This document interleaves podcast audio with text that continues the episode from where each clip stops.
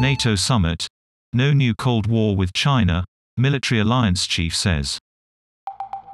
The military alliance is expected to brand China a security risk at President Biden's first summit.